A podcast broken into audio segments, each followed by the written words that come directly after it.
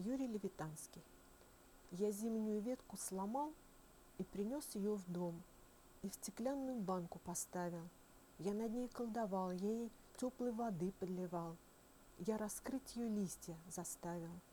И раскрылись зеленые листья.